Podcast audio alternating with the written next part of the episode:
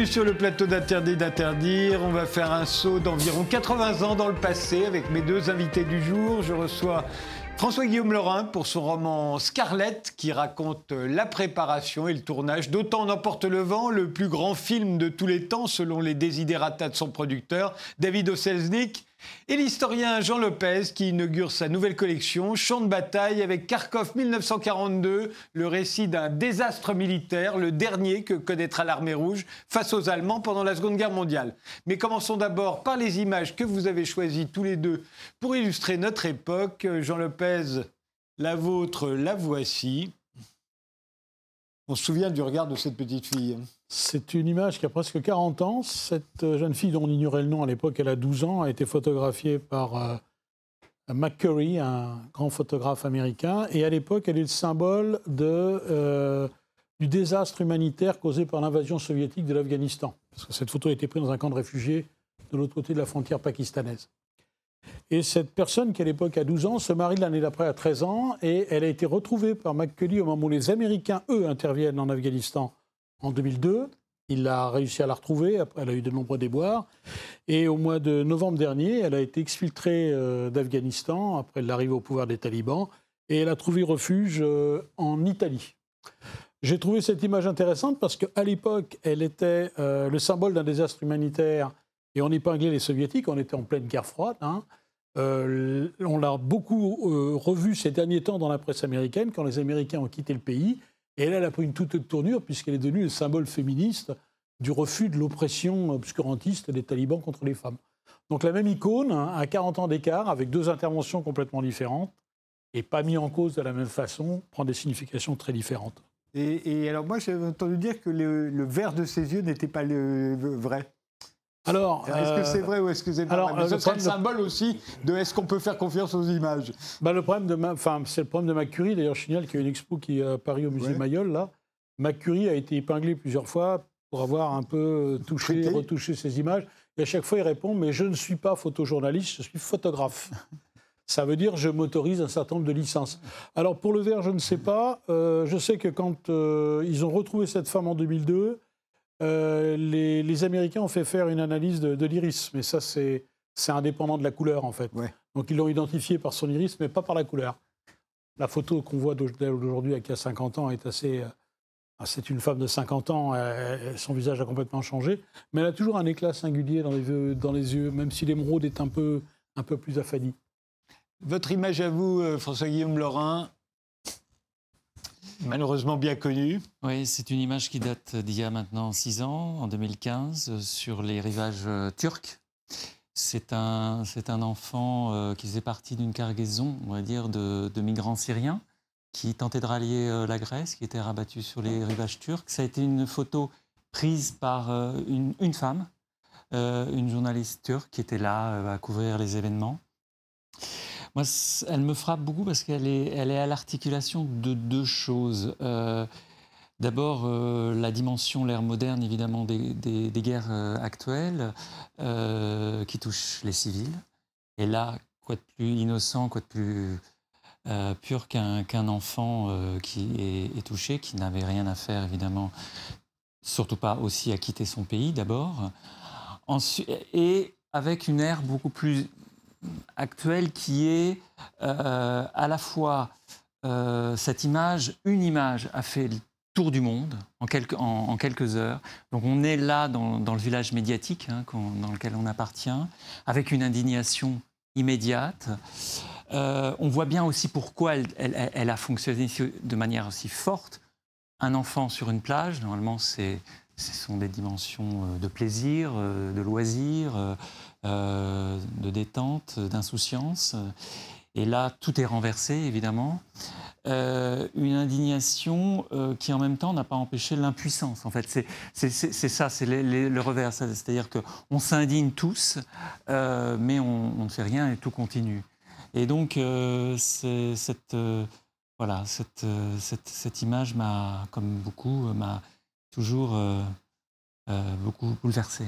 Et je crois qu'elle continuera de bouleverser, on s'en souviendra effectivement encore dans longtemps. Eh bien, commençons.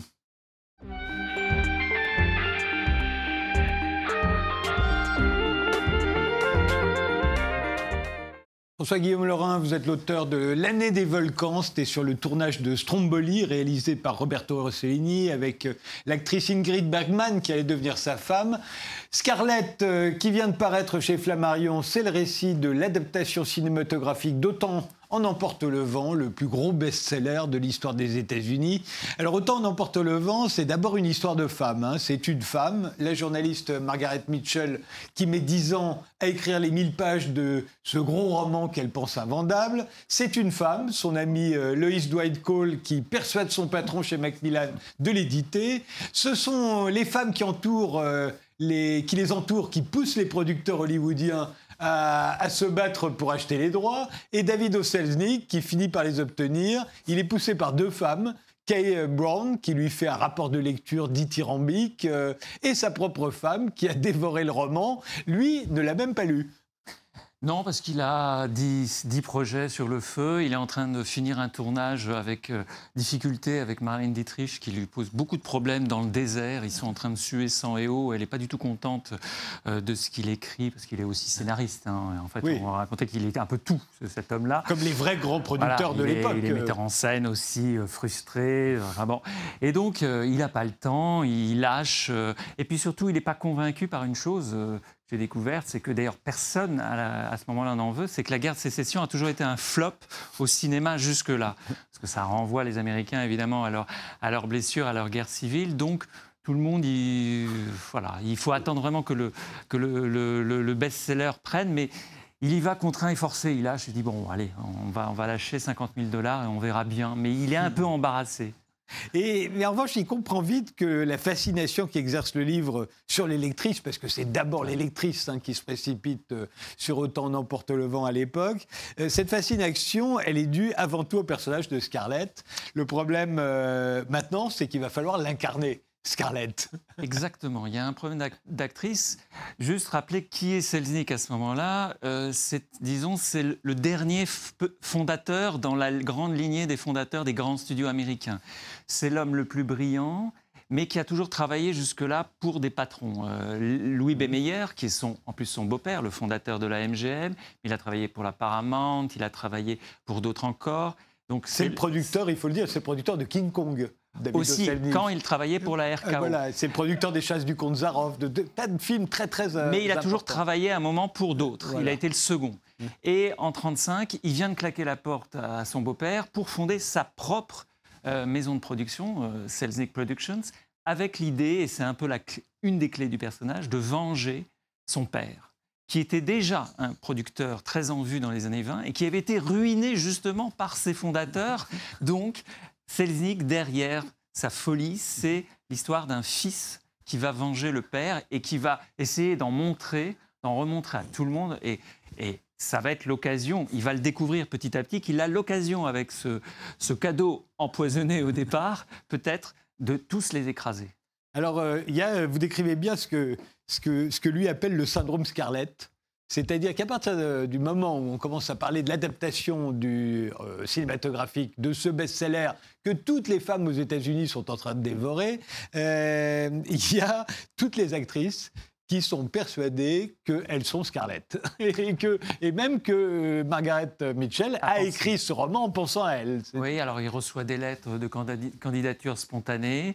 Euh, après, il va y avoir des problèmes pour lui parce qu'il n'a pas d'actrice. Il est obligé de les emprunter. Oui, oui il de les louer. Parce qu'on est dans le système salariés, où les hein. studios en fait, possèdent mais vraiment euh, comme des esclaves. Euh, comme des joueurs de foot, plus exactement. Comme des, voilà, il y a des mercatos, il y a des transferts. Parce qu'ils sont très bien payés, si vous voulez. Euh. C'est des esclaves très bien payés. Et donc, par exemple, ça va être le cas, un problème avec Bette Davis. Bette Davis qui veut jouer le rôle, mais Jack Warner veut la refiler avec Errol Flynn dans le rôle de Red Butler. On va la voir, Bette Davis, puisqu'on l'a en, euh, image. Et Bette Davis, qui a son franc-parler, qui est en procès plus ou moins avec euh, Warner, dit pas question de tourner avec cette, ce, couillon, ce castreur de, moutons, parce que en fait c'était le premier métier de, de Flynn en Australie. Donc, euh, hop, à, la trappe, mais ça fait capoter par exemple Bette Davis. Il va y avoir. Mais il lui faut quand même Jezebel. Oui, alors un, film sur la guerre de sécession. Exactement. En disant, on va, on va battre. Euh, voilà, comme on sait que Selznick est très très lent, parce que toute cette histoire va quand même durer 3-4 ans, on va le prendre de vitesse. Catherine Hepburn, elle y va parce qu'elle est en, en, perte de vitesse, mais en plus, elle, elle a reçu de Margaret Mitchell, quand même, c'est la seule, une dédicace elle a pensé à elle. Donc là, il y a quand même une, une raison. Mais, ils se connaissent très très bien avec Selznick, puisque c'est Selznick qui a lancé euh, Catherine Hepburn 5-6 euh, ans avant, et ils s'aiment pas du tout. Euh, ils s'aiment pas du tout. Et l'entretien, j'avais juste vu que ça se passait pas bien. Moi, j'essaye de un peu tout ce qui peut s'être dit entre deux, d'être une mouche. Euh, ça, voilà. Donc, il, y a il, y a des cas, amusants. Il y a le cas de Talula Blanquette, par exemple. Alors, Talula Blanquette, elle, elle est sudiste. Alors, c'était une sacrée personnage qu'on a un peu oublié aujourd'hui, mais c'était euh, une ravageuse. Hein. C'était un peu Errol Flynn au, féminin, euh, une croqueuse, croqueuse d'hommes. Et, mais elle a un avantage, c'est qu'elle est sudiste. Et évidemment, Scarlett est une sudiste. Et en plus, elle a un père qui est un homme politique important. Et il va y avoir une campagne électorale pour elle. Parce qu'en en fait, on va voir que tout ça va dériver vers une campagne presque présidentielle, puisque Selznick va avoir d'autres stratégies euh, pendant 2-3 ans pour faire durer euh, le, suspense, qui ne va pas passer simplement par des actrices, mais par des inconnus.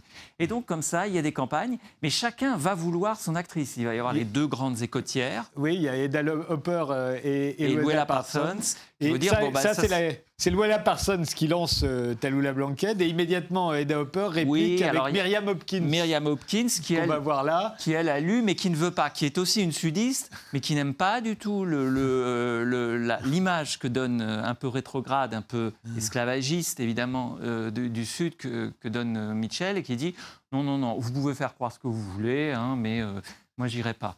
Il y a comme ça d'autres qui, qui défilent et puis à un moment Selznick qui se dit il me faut quelque chose, un regard neuf, un visage neuf. Je vais lancer. C'est son côté Pygmalion. Euh, tout le monde défile. Euh, mais non, non, non, ça va être quelqu'un d'autre. Et, là, il lance une espèce de campagne de recrutement national. Tout le monde a le droit d'envoyer ses idées. Ça, n'aboutit strictement à rien. Oui, mais c'est une folie qui, va prendre. Euh, vous imaginez qu'en fait, dans toutes les grandes villes des États-Unis, un peu comme aujourd'hui avec The Voice ou, euh, ou bien euh, euh, d'autres émissions, des milliers de femmes vont se retrouver d'abord dans des salles de cinéma pour être choisies, sélectionnées, puis vont passer des essais qui vont être enregistrés, puis envoyés à Hollywood. En fait, il conçoit le premier film qu'il appelle démocratique, participatif, en faisant croire qu'elles vont pouvoir être à la place de leur star et de leur mais, incarner leur Mais en même temps, tout le monde devient fou. Georges Cukor, qui est normalement le réalisateur de d'Autant n'emporte le vent, euh, on le menace de mort. En fait, oui, il raconte une histoire. Euh, dans, dans, dans, J'ai trouvé une histoire dans sa biographie. En fait, il retrouve une fille euh, à Atlanta qu'il a déjà castée à New York et qui le poursuit après sur le quai de métro, sur le quai de train, parce qu'il reprend un, train, un, train parce qu'il fait toute la tournée, lui aussi, pour, pour caster. Et, donc, euh, il est obligé de la fuir. Enfin, il lui arrive des, des, pérégrinations, des aventures complètement dingues. Donc, ils se rendent compte qu'en fait, ils ont allumé une, mèche, une bombe. il, y a, il y a des écarts. Il y a des, il y a des viols. il y a, dans, les, parce qu'il y a des faux castings. Il y a des gens qui se font passer pour des, euh, pour euh, des équipes de, de Selznick.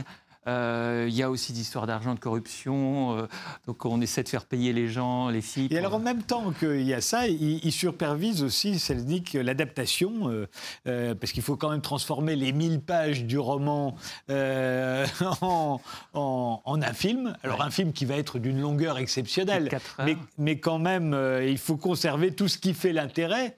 C'est une, c'est une véritable usine qui se met à désosser le texte. que je compare un peu à, au système euh, euh, fordien à l'époque, parce que euh, donc il y a, plus de 5000 costumes, il y a 80 scènes, il y a des décors à n'en plus finir, donc il va s'entourer des plus grands experts techniciens de l'époque. Lui, c'est le règne du quoi qu'il en coûte. Hein. C'est vraiment tout est ouvert. et donc, il va aussi superviser toute une équipe de scénaristes. Mais ça, il a un peu l'habitude parce que voilà, c'est le système où il y a un premier scénariste principal, c'est revu par un deuxième, troisième, quatrième, et lui, il passe. mais ça, ça va là où c'est porter. Ce qu'on fait aujourd'hui sur les séries. Hein, Exactement. Et il va la porter à l'incandescence. Il va effrayer tout le monde parce que il va inventer quelque chose qui est assez drôle. C'est qu'il va y avoir plusieurs couleurs de scénarios au moment du tournage, c'est-à-dire que plus ou moins refait, euh, très refait au dernier moment, et les acteurs vont être dans une panique généralisée tout le temps. Mais alors, il y a une chose qu'il faut comprendre aussi, c'est pourquoi il fait durer ce, casting pendant 2-3 ans, c'est qu'il a un problème, parce qu'il y a un autre problème, c'est Clark Gable. On n'imagine pas un autre que, que Clark Gable pour Red Butler, mais lui n'en veut pas parce, alors que tout le monde veut et voit euh, Gable dans le rôle de Butler, c'est que Gable appartient à son beau-père. Or, il a justement claqué la porte du beau-père, c'est pas pour en plus retourner euh, chez le beau-père. Sachant que le beau-père, il va vouloir entrer dans le film. Alors avec en échange de euh, distribution et coproduction. Donc, en gros, c'est s'humilier devant le beau-père. Et donc, il va tout tenter. Il va tenter Cooper, qui va ne pas en vouloir. Et un moment, il se dit bon, d'accord, je ne vais pas couper euh, à Cooper, à, Gable, et ça implique un accord de distribution qui le bloque pendant 2-3 ans.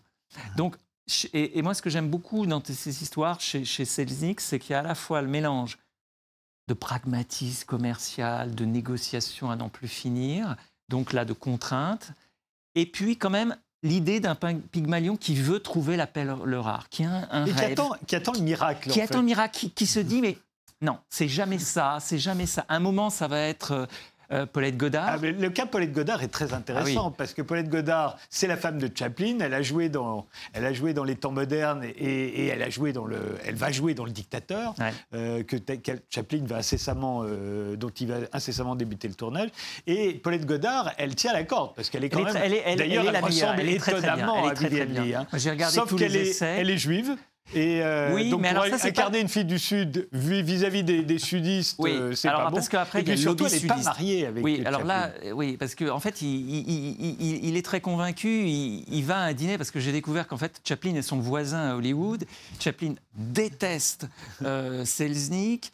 Il déteste les dîners en ville, mais Godard, qui veut absolument avoir le rôle, dit à Chaplin "Écoute, Charlie, s'il te plaît, fais-nous un dîner avec, avec Selznick et puis euh, que je puisse euh, vraiment euh, développer, déployer tous mes charmes. Et, c'est intéressant parce que je me suis dit, tiens, à ce moment-là, lui, il est en, en plein préparation du dictateur, donc il est vraiment préoccupé par ce qui se passe dans le monde et ce qui va se dérouler. Et voilà, Hollywood et l'Amérique n'est préoccupée que d'une chose qui va devenir Scarlett. Et donc, et alors, il, pense la, prendre. Et puis, il y a, un, de ses collaborateurs qui dit, mais au fait, est-ce qu'elle est mariée vraiment? Parce qu'il y a des rumeurs qui disent qu'ils ne sont pas mariés. Il a une mauvaise réputation, Chaplin. Et donc, il va passer du temps avec elle, avec euh, ses avocats, à vérifier et à constater qu'elle n'est pas mariée. Et que donc, s'il fait euh, ce rôle avec une femme en concubinage, il va avoir toutes les ligues euh, de, de femmes qui vont lui tomber dessus. Alors, et puis, il y a le miracle qui arrive, c'est Viviane Lee. Euh, et alors la légende dit, euh, et vous reprenez la légende, que... Euh, Parce que la légende est fondée. Oui, c'est ça. Donc, Viviane Lee, elle vient, elle veut ce rôle elle aussi, mais elle est anglaise. Elle vient à Hollywood où tourne son, son amant Laurence Olivier, avec qui elle n'est pas encore mariée, elle le sera plus tard. Et elle a dans la poche le frère de... David Oselnik, Myron, qui est un très très grand agent, et il va la présenter à son frère sur le set du tournage. Le premier jour de tournage d'Autant n'emporte le vent, le film commence, on n'a toujours pas Scarlett et on brûle tous les décors pour faire l'incendie d'Atlanta. La, grande scène. Et ce serait sur ce set qui lui aurait présenté. Elle serait apparue avec les, flammes derrière. Moi, j'ai croisé absolument toutes les sources américaines, enfin toutes les, toutes les archives, c'est bien là. Moi, ce qui m'a intéressé aussi, c'est que Viviane Lee, donc vous avez quelqu'un qui, qui a une qui a le rêve comme ça euh, d'une autre actrice, d'un visage dont il n'a pas les contours, mais il sait que c'est jamais ça jusqu'à ce jour-là. Et puis, dès 36, c'est-à-dire trois ans avant, une actrice anglaise inconnue euh, qui lit le livre et qui se dit c'est moi, c'est pour moi. Et qui pendant deux, trois ans va intriguer, va, va refuser des rôles et, et va se servir de son amant Laurence Olivier pour, comme strapontin, comme marchepied, elle a une chance folle. Euh, l'agent de, Laurence Olivier et le propre frère de Selznick. Et comme ça, petit à petit, alors que Selznick va l'avoir vue dans un film, il n'est pas convaincu. Euh, elle va arriver au bon moment. Parce que si elle va à Hollywood, c'est pas pour aller voir son amant, c'est vraiment pour être là avec Marion Selznick. Et alors, évidemment... il la prépare, euh, Marion Selznick, parce que il y a un personnage moi, que j'ai découvert aussi, c'est ce Marion Selznick, qui lui veut venger ses deux frères. Je vous ai parlé tout à l'heure de l'histoire de vengeance. Lui, il veut faire imploser le système des studios avec le système des agents et des acteurs, réalisateurs. Il anticipe quelque chose qui aura lieu les, 20 ans plus les tard. Les agents n'ont pas intérêt à ce que les acteurs soient salariés, parce qu'à ce moment-là, leur, rôle, leur rôle est réduit à portion congrue. Évidemment, avec le tournage, alors on prend, c'est une nouvelle dimension que prend le film, puisqu'il va falloir changer de réalisateur au milieu, il va falloir faire évoluer le scénario, il va y avoir des problèmes avec Clark Gable, il va y avoir, euh, euh, il va y avoir en fait un tournage... Euh, euh, à la hauteur de, du plus grand film de l'histoire du cinéma que voulait produire. Oui, euh, parce qu'alors lui, c'est un. Selznick. veut tout contrôler. Euh, on voit bien qu'il y a des problèmes entre Viviane Lee, qui connaît le livre par cœur, et Fleming, qui a remplacé Cukor, qui est le meilleur ami de Gable. Gable a fait sauter Cukor. Selznick a bien compris qu'il faut un réalisateur vraiment qui a un souffle épique, et Cukor est un réalisateur intimiste. En plus, Cukor, c'est, euh, qui est un homosexuel notoire, a des, informations sur euh, des relations éventuellement homosexuelles de Gable. Euh, et donc Gable ne supporte pas Cukor. mais après, Lee ne supporte pas Fleming qui lui dit euh, bah, joue avec tes seins, euh, tu nous emmerdes avec le, ton, livre, parce qu'elle cite tout le temps le livre, et le livre a été quand même assez euh, haché. Et donc, il y a, ils partent parfois, enfin, c'est des, des, grandes scènes de, de querelles. Et il y, a, moi, y a une scène qui m'a beaucoup marqué, qu'on a un peu oublié, mais qui est un viol conjugal hein, dans, durant, dans, le, dans le, le, le, livre et durant le film. C'est quand Gable, quand Red Butler viole euh, sa, propre femme. Et, moi, j'ai découvert une chose en travaillant dans les, euh, du côté américain, c'est que Gable, à ce moment-là, on commence à se savoir dans le, dans le milieu qu'il a violé lui aussi une grande actrice, Miriam Hopkins, avec qui il a eu un enfant. Loretta Young. Euh, Loretta Young, pardon. Et, et donc, j'ai trouvé ça aussi très intéressant qu'il ait à jouer cette scène-là. Euh, du viol. Et donc il y, a toute une ambiance extrêmement malsaine qui se développe sur le tournage, avec un Gable qui est très mal à l'aise. Et pour ma part, moi je trouve qu'il n'est pas... Alors toutes les filles, toutes les femmes se sont tombées amoureuses de lui, mais je pense que la grande actrice, c'est elle, elle, mange le film. Et euh, donc c'est un, un, tournage euh, qui d'ailleurs manque de, s'interrompre plusieurs fois, qui, qui dépasse tous les crédits, tous les, euh, tous, les budgets.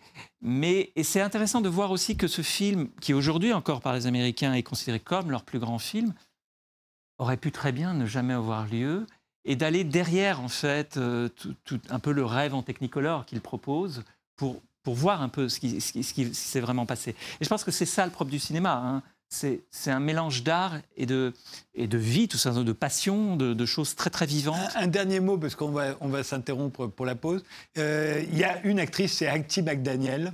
Euh, à qui vous consacrez beaucoup de chapitres dans, dans ce livre, qui est l'actrice noire qui tient le rôle de la, la domestique esclave de, de Vivienne Lee. Hattie McDaniel, euh, qui va avoir l'Oscar du meilleur second rôle euh, féminin. Elle est la première femme afro-américaine à avoir un Oscar. elle n'a pas pu rentrer euh, dans le cinéma le jour de la première parce que c'était à Atlanta et que le cinéma était réservé aux Blancs. Pour l'Oscar, c'est dans un hôtel qui pratique la ségrégation, mais on lui autorise exceptionnellement à s'asseoir au fond à une table séparée. Et puis ensuite, quand il y a la fête euh, dans la boîte de nuit, évidemment, elle ne peut pas rentrer parce qu'elle est noire. Euh, Daniel, c'est un très grand symbole aux États-Unis, dans la communauté afro-américaine. Aujourd'hui, oui. Et ce qui m'intéressait, c'était de revenir à la source et de raconter en fait que tous les débats qu'il y a déjà dans les années 30 dans la communauté noire, parce que le film est scruté de très très mm. près par la communauté noire, et il y a tous les, toute la, tout le spectre en fait. Il y, a, il, y a, il y a, les modérés, les radicaux, et quelle est sa place? Elle, elle est prise entre les deux en fait. Mm. Elle veut participer au système, elle veut montrer. Elle veut travailler, elle, est actrice. Elle dit. Et elle travaille énormément. Hein. Oui, mm. mais plutôt jusque-là des, des, tout petits rôles, et elle dit je, je préfère être jouer une domestique qu'en être une parce qu'elle l'a été. Et, euh, mais elle est très attaquée par euh, les, les, radicaux noirs à l'époque. Et donc j'essaie de raconter en fait tout ce débat. Et quand elle arrive, vous faisiez allusion aux, Oscars, il y a une manifestation contre elle à l'entrée mais c'est une manifestation de noirs qui, la traite de collabo et, de, mm-hmm. et, qui lui reproche de pactiser avec les Blancs.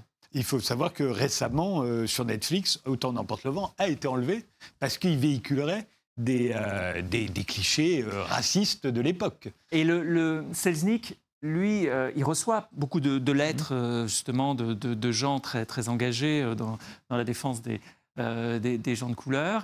Il leur dit, alors il est assez, euh, il est assez malin, il a dit, écoutez, moi je suis d'une race persécutée, je, vous comprends très bien, euh, euh, mais il n'enlève pas toute la vision esclavagiste, il enlève des scènes comme le Ku Klux Klan, des choses comme ça, mais elle aussi va, je raconte ça un peu, mmh. va derrière un peu œuvrer dans des conditions de travail. C'est de raconter aussi ce que c'est qu'être un noir au cinéma, dans le cinéma américain. C'est pas évident, c'est pas les mêmes conditions de travail que les blancs. Et j'ai dit une bêtise, on me le rappelle dans l'oreillette, c'est pas sur Netflix qu'on a enlevé euh, Autant d'emporte le vent, mais sur HBO Max. voilà.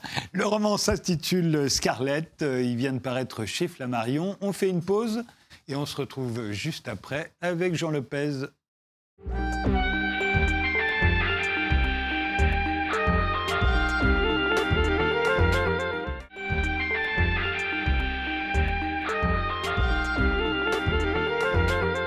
Jean Lopez, vous, êtes historien, directeur de la rédaction du magazine Guerre et Histoire et l'auteur de nombreux livres de référence sur la Seconde Guerre mondiale. Et vous dirigez une nouvelle collection chez Perrin que vous inaugurez avec Kharkov 1942, le récit d'une offensive soviétique qui tourne au désastre en 48 heures en Ukraine en mai 1942. Cette bataille oubliée, c'est le dernier désastre que connaîtra l'armée rouge face aux Allemands. Euh, euh, pourquoi est-ce que vous en avez fait euh, un livre d'histoire, forcément un peu aride. Vous auriez pu en faire un roman. Il suffisait de rajouter quelques, quelques dialogues ici et là. Je ne pense pas avoir l'imagination de François Guillaume, malheureusement. Oui, mais est-ce qu'on a encore besoin d'imagination, justement Je pense quand même. Je pense. Parce que c'est une question qu'on a envie de vous poser. Effectivement, il y a écrit roman sur la couverture, mais, euh, mais c'est un travail, c'est une biographie romancée. Oui, mais au départ, pardon, Jean, euh, mais, mais, mais moi je suis à la fois historien, et romancier. Et donc, je travaille toujours, je commence comme historien et après, un moment, je bascule en romancier parce que j'ai euh, un peu, j'ai toujours envie d'être la mouche et de savoir mhm. exactement ce qui se passe derrière la porte et ce qui s'est dit et de faire vivre. En fait, voilà. Donc, je suis, je suis schizophrène totalement et j'assume cette schizophrénie. C'est-à-dire que je bascule à un moment et c'est ça qui m'excite, c'est-à-dire de, restituer complètement la vie. D'inventer ce que vous ne savez pas. Voilà, d'inventer, parce qu'on a, en fait, les biographies, le, tout le travail d'historien, pour moi, c'est des points de suspension et, et c'est un peu, c'est très sec. Voilà. Oui. Alors vous, euh, Jean Lopez, pourquoi vous avez eu envie de consacrer 300 pages à cette bataille quasiment oubliée de l'histoire de la Seconde Guerre mondiale? Ah, Parce que j'en ai fait pas mal, et celle-là manquait euh, à mon tableau de chasse. Et j'ai trouvé intéressant qu'on reparle peut-être de l'Ukraine, qui est un point de tension, juste ne serait-ce que pour rappeler que cette ville-là, euh, qui est aujourd'hui tout près de la zone contestée euh, on va voir une carte du, Donbass. où elle est par rapport à Moscou déjà. C'est certainement euh, la, grande, la, grande, ville de l'Est de l'Ukraine, en tout cas mhm. c'est la plus russisée, on va dire, et c'est celle aussi qui est la plus disputée de la Seconde Guerre mondiale. Il y a eu cinq batailles, dont quatre absolument majeures, qui sont déroulées pour le contrôle de cette très grande ville industrielle qui est vraiment le joyau euh, économique de, l'Ukraine. Euh, vous dites d'ailleurs qu'aucune de ces batailles ne s'est jamais déroulée dans Kharkov. Hein. Elles sont toujours en dehors de Kharkov. Elles sont en dehors de, en dehors de Kharkov. Il s'agit On s'est battu pour Kharkov, on ne s'est pas battu à Kharkov. Mais pourquoi est-ce qu'on s'est autant battu pour Kharkov? En quoi? Elle est une ville industrielle, ok, mais à part ça elle, elle est une grande ville industrielle. Ce qu'on ne voit pas sur la carte, c'est que c'est un grand carrefour ferroviaire. Elle est équipée, chose très rare en Russie, de pistes d'aérodromes en béton bétonné. Elle a, tous les attributs d'une métropole, hein, c'est très important. Et puis, euh, elle est, euh, elle est l'endroit où les Allemands ont massé une quantité de dépôts incroyable. Les hôpitaux, les ateliers, enfin, toute cette énorme queue qui accompagne les armées modernes est concentrée à Kharkov. Perdre Kharkov pour les Allemands serait quelque chose d'extrêmement grave. Ça gênerait les rocades ferroviaires nord-sud, est-ouest. Bon, je vous passe. Au point de vue, au point de vue logistique, c'est vraiment quelque chose de majeur. Et pour, euh, pour, pour Staline, c'est aussi euh, un objectif très important parce que c'est quand même la cinquième ville de l'Union soviétique. C'est pas rien, Kharkov. Mais c'est drôle d'ailleurs, hein, puisque vous dites c'est la ville la plus disputée de l'histoire de la Seconde Guerre mondiale. On se souvient de Stalingrad, euh, on se souvient de Leningrad. Euh, pour parler juste du front de l'Est, on a tous oublié Kharkov. Absolument. Absolument, et ça, c'est d'ailleurs la, dernière partie de cette nouvelle collection est consacrée à la résonance longue, à la mémoire de la bataille. Cette mémoire est extraordinairement faible.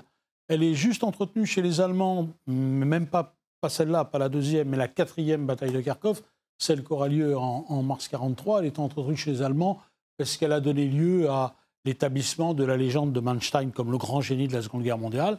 Mais c'est tout. Pour le reste, c'est vrai qu'elle est complètement oubliée elle est aussi oubliée parce qu'elle est aujourd'hui euh, dans une zone qui est âprement disputée en termes mémoriels. Mmh. On voit bien que les Russes et les Ukrainiens n'ont pas la mémoire, la même mémoire officielle de la Seconde Guerre mondiale. Et dans ces conditions, Kharkov est dans un terrain extrêmement polarisé aujourd'hui. Une raison, je pense, une raison supplémentaire pour qu'elle soit ensevelie sous une telle obscurité. Les deux parties ne peuvent pas se mettre d'accord sur l'importance mémorielle à lui accorder. Vous le, vous le dites aussi, c'est le dernier, la troisième bataille de Kharkov, celle dont vous vous occupez dans ce livre. Ce sera le dernier désastre que connaîtra l'armée rouge. Hein. À partir de là, ils vont gagner. Pas tout à fait. Disons que c'est la dernière fois qu'ils sont humiliés complètement, c'est-à-dire battus de manière extrêmement euh, sèche, indiscutable, en ayant une large supériorité de moyens. Ils sont battus par beaucoup plus adroits, beaucoup plus forts qu'eux. Ils auront une autre défaite euh, importante un peu plus tard, qui est celle de Sébastopol, mais ils considèrent que c'est un peu une défaite glorieuse, hein, nous les Français nous sommes particulièrement friands. Les, Soviétiques ont la leur, c'est Sébastopol qui s'est défendu, alors là, un contre trois ou quatre, et qui a tenu très très longtemps.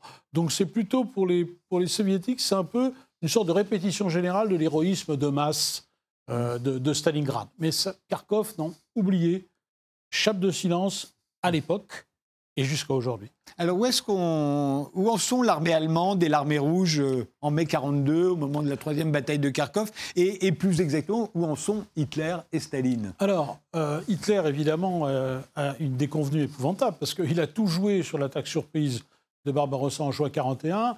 Il est persuadé que les revers initiaux sont, sont si forts que l'armée rouge sera décapitée, et il ajoute que probablement le régime bolchevique va s'effondrer dans la foulée.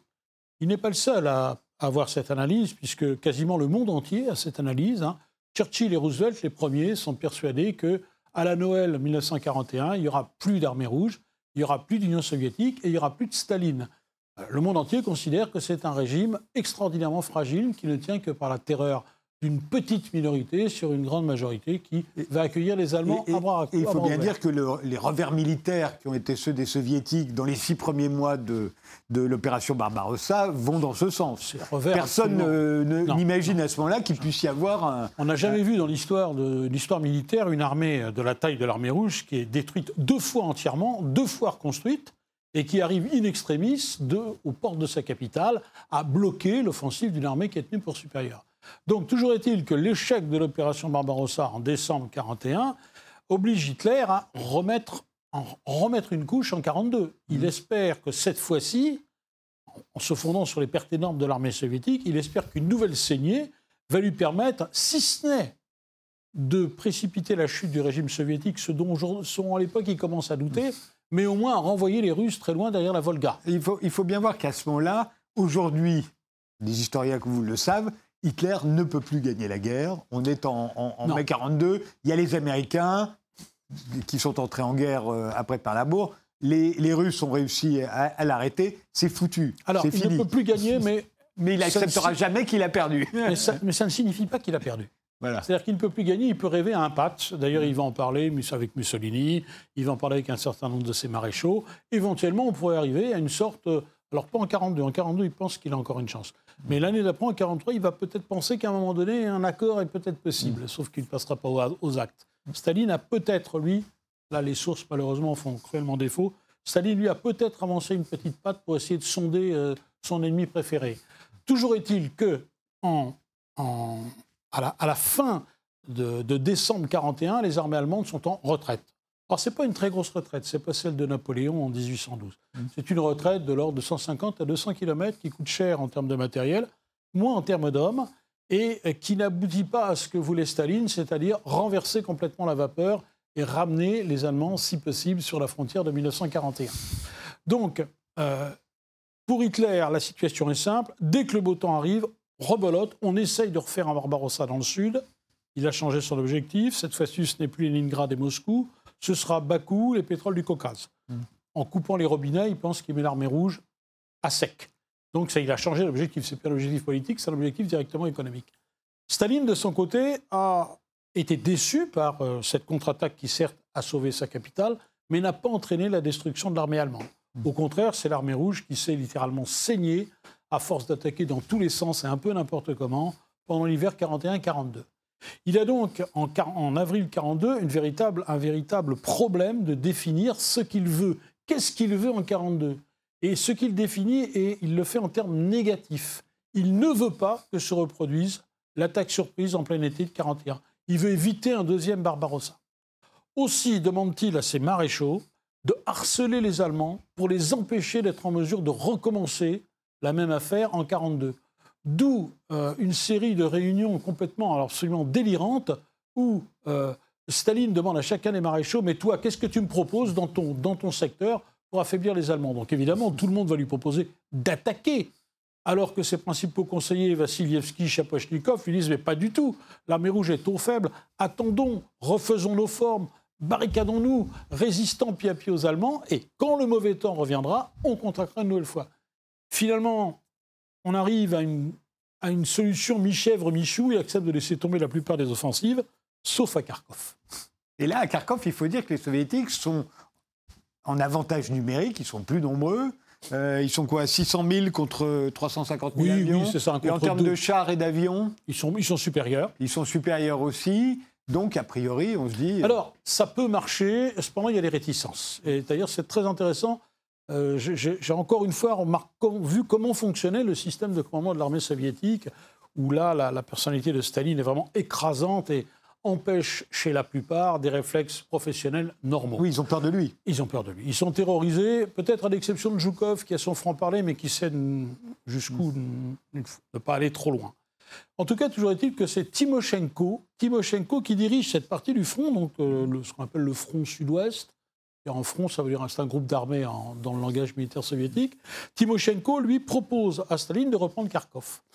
J'en reviens un petit peu en arrière. En janvier 1942, au, plus fort de l'hiver, Timoshenko a déjà essayé de prendre Kharkov. Ça s'est pas si mal placé. Et ça s'est traduit par l'apparition d'un gros saillant dans lequel les soviétiques ont massé des troupes et ils espèrent qu'à partir de Saillant, combiné à une attaque par le nord, ils vont pouvoir fermer un étau et reprendre Kharkov. Ils pensent donc que Timoshenko pense que ce qu'il n'a pas réussi en janvier 42, il va le réussir en mai 42. Mhm. Et il convainc Staline de le suivre dans cette, dans, cette aventure. Sauf qu'il organise extrêmement mal ces choses. Timoshenko, si vous permettez un portrait rapide du bonhomme, c'est un, héros de, un héros de la guerre. Il a été immortalisé par euh, Isaac Babel dans Cavalerie Rouge, qui est un des grands romans euh, de, de l'épopée de la guerre civile. C'est un espèce de colosse au crâne rasé. C'est un compagnon de Staline de la première heure. Donc c'est un homme, c'est un intime de Staline, si c'est possible.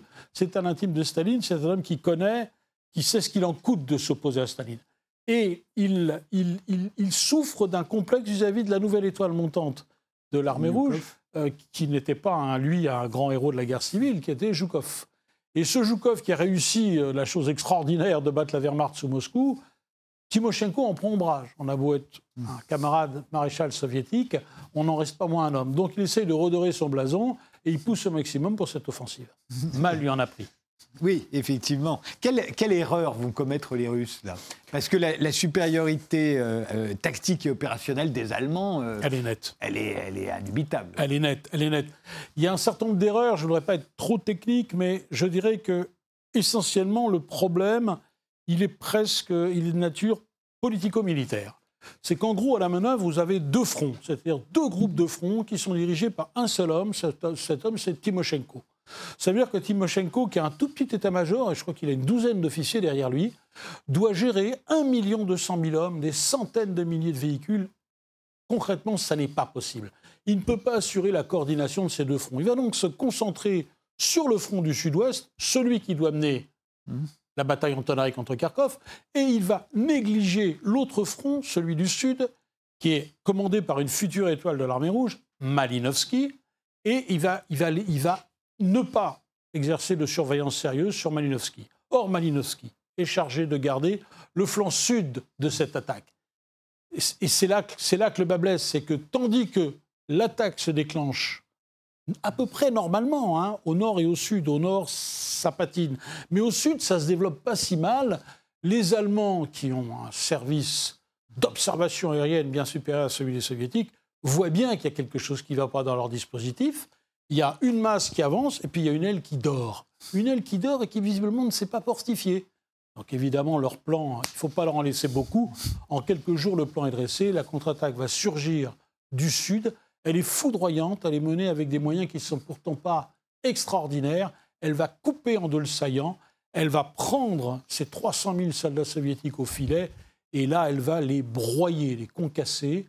Les témoignages que je rapporte sont absolument épouvantables. C'est un massacre. C'est une grande plaine sans, sans couvert où les soldats sont livrés à l'arme secrète des Allemands, et je crois que ça, c'est la grande explication de la victoire allemande, c'est la Luftwaffe. La supériorité aérienne. Les Soviétiques n'ont pas encore un outil aérien euh, à la hauteur. D'ailleurs, je pense que ce sera cette médiocrité euh, des Soviétiques dans le domaine aérien, ils vont le traîner jusqu'en 1945. Ils n'arriveront jamais à égaler euh, ce qu'il y a en face. tout au moins, ils n'y arriveront qu'en jouant sur la masse quand ils seront à 10 contre 1, évidemment. Mais là, ils ne sont pas à 10 contre 1, ils sont au départ à 4 contre 1, ils n'arrivent à rien, puis après, ils sont 1 contre 1. Et là, la, la, la Luftwaffe fait une démonstration extraordinaire, empêche tout mouvement, euh, toute contre-attaque, domine totalement le ciel. Et Timoshenko, alors qu'il a la possibilité d'arrêter les frais, c'est-à-dire d'arrêter de s'engouffrer vers l'ouest en exposant toujours plus son flanc sud, Timoshenko, qui a encore le temps de réagir, de faire demi-tour parce qu'il sait qu'il y a des concentrations, ne fait rien. Et là, je ne vois pas d'autre explication que la peur. Mais la peur de Staline. La peur de dire à Staline, je me suis trompé, je croyais que les Allemands étaient faibles, j'ai donné dans un point fort, je croyais que mes nouveaux corps blindés étaient supérieurs à leur division Panzer, j'ai eu tort, je pensais que mon aviation était à la hauteur, j'ai eu tort, je pensais que Malinowski allait vraiment faire son travail, et je ne l'ai pas surveillé et j'ai encore une fois eu tort. Donc il, tarde, il ne donne pas l'ordre de retraite, évidemment, il fait le jeu des Allemands. Qui c'est euh, à la tête des, forces allemandes Alors, du côté allemand, on a alors le, patron du groupe d'armée sud, c'est von Bock, celui qui a été battu euh, devant Moscou en décembre 1941, euh, le Feldmarschall von Bock. Mais les deux opérationnels, c'est Paulus, dont le nom fera le tour du monde quelques mois plus tard, puisque ce Paulus sera euh, le patron de la 6e armée qui sera encerclée et détruite à Stalingrad, et euh, de la première Panzerarmée, von Kleist, qui est aussi un futur Feldmarschall qui est un excellent spécialiste des Panzers. On a affaire à des gens extrêmement et, et quelles conséquences ça va avoir euh, pour la suite de la guerre, cette victoire allemande? Eh bien, ça laisse apparaître un trou béant dans le dispositif soviétique, un trou énorme. Il y a 300 000 hommes qui ont disparu, deux corps blindés tout neufs, entièrement rééquipés, qui ont disparu dans le maelstrom. Et Staline va récupérer tout ce qu'il peut partout pour boucher le trou, mais en réalité, le tissu est complètement déchiré. Or, trois semaines plus tard, Hitler déclenche le plan Blau, c'est-à-dire la grande marche vers le Caucase et Stalingrad. Et là, véritablement, il a, donné, il a qu'à donner un petit coup d'épaule dans la porte pour effondrer tout le flanc sud en réalité, la marche à Stalingrad, elle a commencé à Kharkov. C'est mmh. aussi pour ça que c'est intéressant. Et ça a aussi un autre intérêt, c'est que Goebbels, euh, qui a le nez creux pour ces choses-là, va utiliser cette victoire, qui est la première victoire très franche des Allemands depuis plusieurs mois, pour dire à son peuple, ça, j'ai consulté tous les, tous les rapports que les services de sécurité de la SS ont adressés à Goebbels et à Hitler, il est très clair que le moral du peuple allemand remonte en flèche à ce moment-là. On se remet à croire à l'invincibilité, la, à la supériorité du, intrinsèque du soldat allemand et à la possibilité, à la possibilité de, vaincre cette armée rouge. Euh, Staline, il est un peu ridicule dans cette histoire, mais vous dites, il ne fait pas fusiller euh, Tibotchenko. Hein, euh, il l'aurait fait avant. Il l'aurait fait en 1941, il l'a fait avec Pavlov, hein, qui, était, qui, était, un colonel général extrêmement important, chef de front. Il ne le fait plus parce qu'il a quand même compris, il a compris quelque chose de fondamental. Staline est tout ce qu'on veut, mais pas un imbécile. Il a parfaitement compris qu'il y avait un déficit d'expérience, non pas de la trahison, mais un déficit d'expérience chez ces grands chefs. Il leur donne le temps d'attendre, il leur donne le temps d'apprendre, et il accepte de leur laisser ce temps d'apprentissage, mais il va changer les règles du jeu. Ça, c'est une des grandes conséquences de la bataille de Kharkov. C'est qu'à partir de là, il va systématiquement utiliser, comme, comme Carnot pendant la Révolution française, avec les envoyés, les, les, envoyés en mission, il va utiliser les envoyés spéciaux de la Stavka, qui seront toujours les deux mêmes hommes, je pense les deux plus grosses têtes de la Seconde Guerre mondiale à l'Est, Zhukov, Vassilievski, qui vont systématiquement être mis par Staline dans tous les endroits où ça chauffe pour assurer les coordinations entre les différents chefs. Être l'œil de Moscou avec carte blanche complète, c'est-à-dire parler au nom de Staline, évidemment, ils sèment la terreur, mais en même temps, ils vont être d'une efficacité redoutable parce que ce sont deux très grands chefs qui, les premiers, ont, compris l'importance du contrôle et du commandement dans, la, guerre moderne. Et n'est pas par hasard si, à partir de Kharkov, Staline systématiquement va les envoyer en pompiers partout où ça va chauffer. Et on ne retrouvera plus ce défaut de coordination où chacun attaque dans son coin, dans un, dans un, chaos, un désordre assez symptomatique. Jean Lopez, vous êtes un des meilleurs spécialistes de la Seconde Guerre mondiale sur le front de l'Est. Euh, qu'est-ce qui fait que cette armée rouge, qui est une véritable catastrophe en 1941, qui est battue euh, et rebattue euh, par les Allemands, va devenir absolument invincible quelques mois quasiment plus tard? Le, commandement, on l'a dit, avait été décapité par Staline avant même la guerre, hein, au moment des purges. Et là, tout à coup, il se retrouve avec des, avec des, des maréchaux euh, que vous citez qui deviennent de mieux en mieux. Très bon. Alors, il y, y, a plusieurs causes, mais il y en a une qui a toujours été systématiquement passée sous silence parce que, au fond, personne ne le savait à l'époque, et les Allemands moins que les autres. C'est que le haut commandement soviétique, c'est-à-dire à peu près le millier de généraux, ce qu'on appelle la classe 1940, il y a 982 généraux, sont tous passés par euh, l'académie de guerre, de l'école de guerre de, de, l'armée rouge, hein, l'académie mmh. Frunze. Et là, ils ont eu pour maître de très grands penseurs. Des gens qui sont d'une dimension extraordinaire, comme Zvietchin, hein, qui est un peu le Clausewitz du XXe mmh. siècle, et qui ont une, une, conception absolument révolutionnaire de la façon dont on doit mener les opérations. Ces gens ont été dressés à ce qu'on appelle art opératif en russe, hein, l'art opératif, qui est, mais ils n'ont pas l'outil en 41. Cet outil va se forger dans l'expérience. Mais une fois que cet outil s'est rodé, que les matériels affluent, sans oublier l'aide des Anglo-Américains, mmh. extrêmement importante, notamment en termes d'aviation et en termes de transport, une fois que l'outil a acquis l'expérience, a pris la mesure de son terrible adversaire, à ce moment-là, cette supériorité intellectuelle du commandement soviétique va commencer à s'exprimer dans une série d'offensives qui vont être de mieux en mieux menées, de mieux en mieux coordonnées, et qui vont, ne vont pas laisser un seul instant de répit à l'armée allemande jusqu'à la prise de Berlin. Tout ça, évidemment, au prix d'une saignée extraordinaire, parce que cet apprentissage pour les soviétiques, il a un coût terrible, c'est 11 à 12 millions de militaires tués pendant la Seconde Guerre mondiale. Je ne parle pas des civils.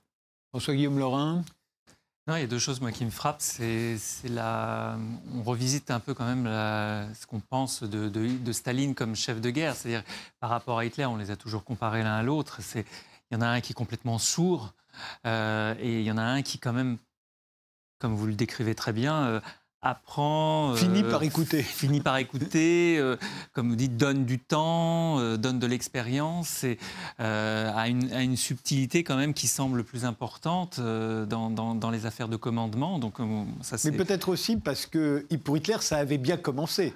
Oui, il voilà, et, pour Staline, ça a très mal commencé. Oui, donc en effet, il faut, remonter la pente et donc il faut tirer des leçons d'un échec terrible. Et il y a une autre chose, vous parliez tout à l'heure au début de la résonance mémorielle faible, voire nul.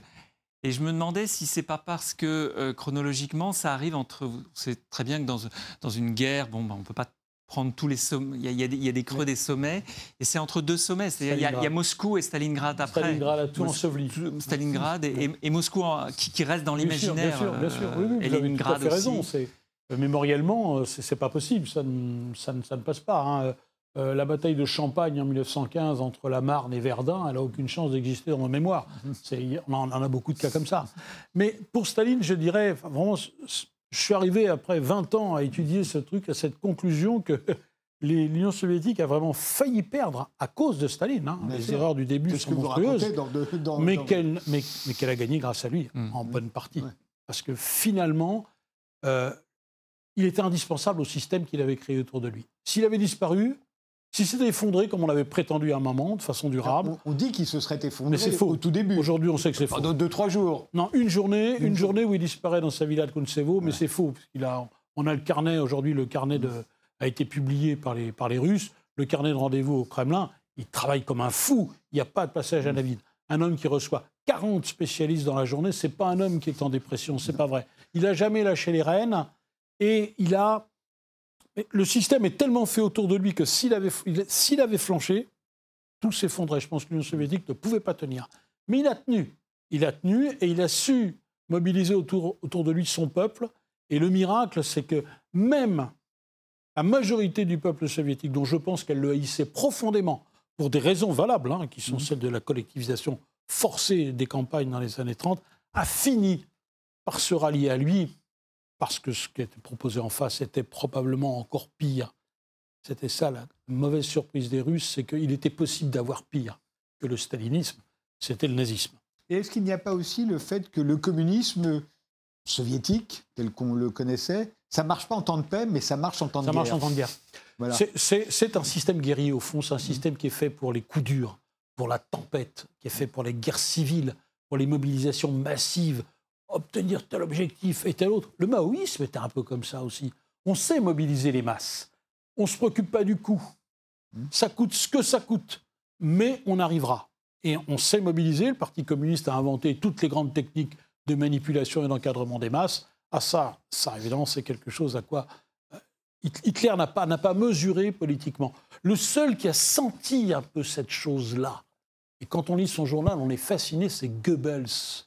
Goebbels, qui, à mesure que la guerre avance, critique de moins en moins les soviétiques et est de plus en plus admiratif, au point qu'en 1942, dans son journal, un jour, il va chez Hitler et il lui, passe un film d'actualité qu'il a récupéré par ses services au Mexique, qui vient des États-Unis et qui montre la défense de Leningrad.